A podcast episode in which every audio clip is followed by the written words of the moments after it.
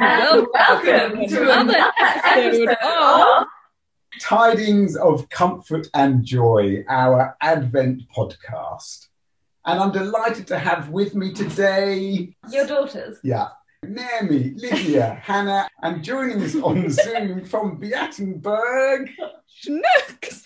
otherwise known as Katie. And we are going to talk about one of the books we've enjoyed over Advent for a number of years, and it's called The Christmas Mystery By just by Jostein Gaarder. Now, girls, how many times have we read this book? probably Probably at about least 10. Yeah, probably at least 10. And how's it structured? So there's a reading for every day of Advent, so 24 readings. Yeah, something like that, isn't there? And we would read it typically in the morning before breakfast or over breakfast or at bedtime, one chapter a day. Okay, what's the book about?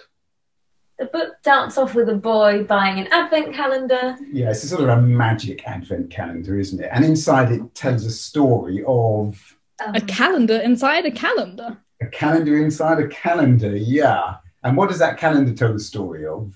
It's about a little girl who goes Christmas shopping and then sees a lamb that she wants to pet, Yeah, and that the lamb runs away. yeah, It was a stuffed lamb. yeah, and then it sort of comes to To life, life. doesn't it? And then she yeah, quite, yeah. and then she follows the lamb through the town and back in time. Yes, and across Europe, including she travels through where? Switzerland. Switzerland. Yeah, Not I- Bethlehem and Bethlehem. not Bethlehem and Bern, up over the Grand Saint Bernard Pass. Okay, and as she travels back in time, she heads all the way back through the Middle East to Bethlehem for Jesus' birth. Who does she meet along the way?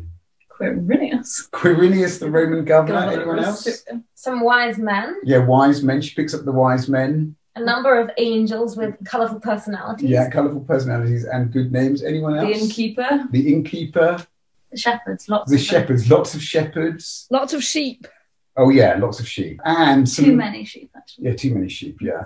And do you remember the Pied Piper of Hamelin? Isn't that gets fun in. story? No. Oh, yeah. No, true. And St. Nicholas. St. Nicholas. That is not slapping people. it's not when he's not slapping people. Okay, what's fun about the book? So it's really cool because it's like a story, sort of in a story with another story.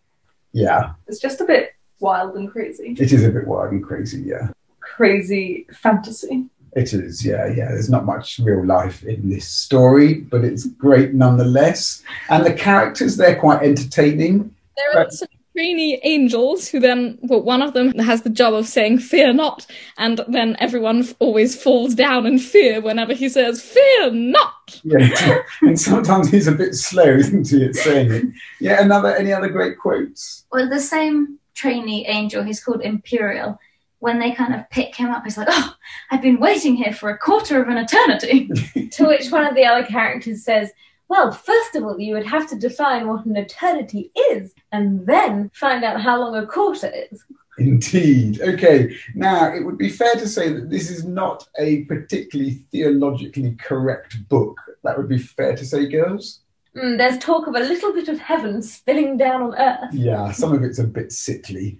Okay, now then, if you had to rate this out of 10 as a read for a family or an individual over Christmas, what score would you give it? Katie? A must read with imaginative kids. So that's a, a must read from Katie. Hannah? Probably seven out of seven. A seven out of seven. seven out of a ten. seven like, out I of do ten. not conform. That's, that's a solid seven out of ten from Hannah. uh, I would give it a solid 7 out of 10. It's a good, fun book. Nemi? yeah, I'd go for a solid seven out of ten as well. Well, there you are. Anyone would think they're sisters. Okay, seven out of ten. It's a good, fun read, but a Tim Keller devotional, it is not. Well, there you go. Thank you, girls. God bless you. And God bless everyone else. And today's Advent song is Noel by Lauren Daigle. I promise they won't always be this anthemic. Love incarnate, love divine. Star and angels gave the sign. Bow to babe on bended knee, the savior of humanity.